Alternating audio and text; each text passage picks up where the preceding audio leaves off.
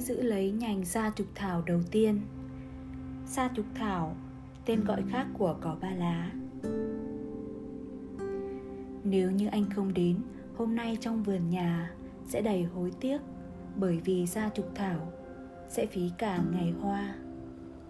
Từ một thị trấn xinh xắn giữa lòng châu Âu và cái tên lạ lẫm của nó tôi thường không thể nhớ. Cô bạn nhỏ gọi điện về cho tôi giữa đêm để chia sẻ một nỗi thất vọng. Em vừa đọc trên mạng, ở Alaska có một ông Edward Martin nào đó đã tìm được tổng cộng 160.000 nhánh lá sa trục thảo bốn cánh. Trời ơi, em tìm được có một lá mà đã khoe tùm lum, đúng là vớ vẩn.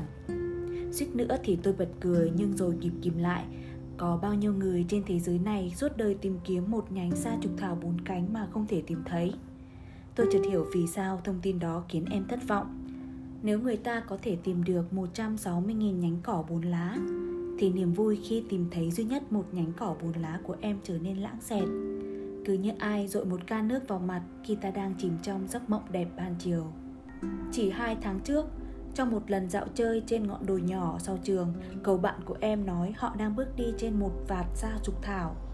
Em nhìn xuống chân mình và bắt gặp, ngay cái nhìn đầu tiên, một nhành sa trục thảo bốn cánh xanh ngắt.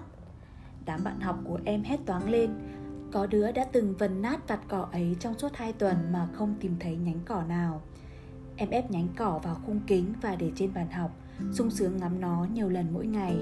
Người ta nói ai tìm được nhánh cỏ ra trục thảo bốn cánh thì sẽ gặp được may mắn và hạnh phúc. Một cánh là niềm tin, hai cánh là hy vọng, ba cánh là tình yêu, bốn cánh là may mắn.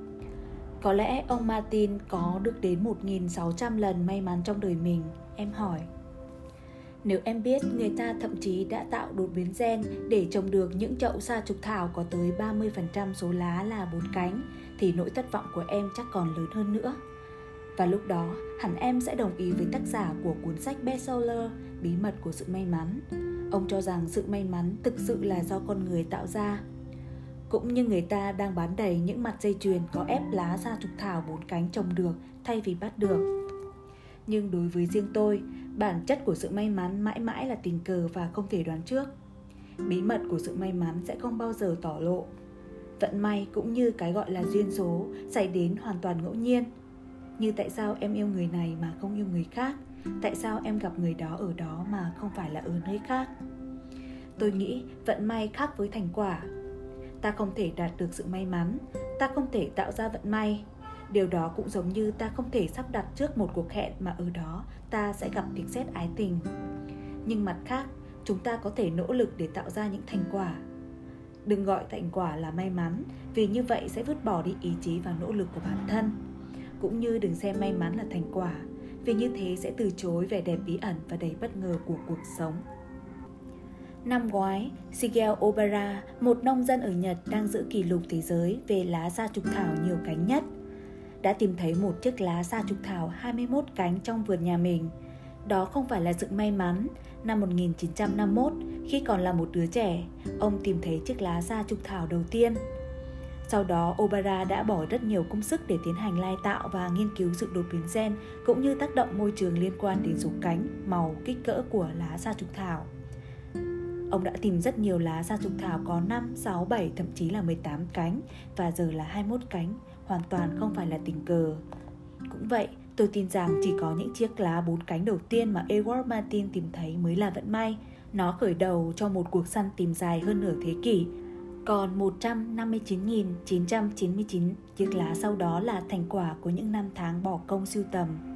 Hãy cứ tin vào sự may mắn rằng đôi lúc nó rơi xuống cuộc đời ai đó như một món quà. Hãy giữ lấy những chiếc lá da trục thảo bốn cánh như một biểu tượng của ước mơ. Cũng là lời thú nhận về sự nhỏ bé của phận người trước tạo hóa.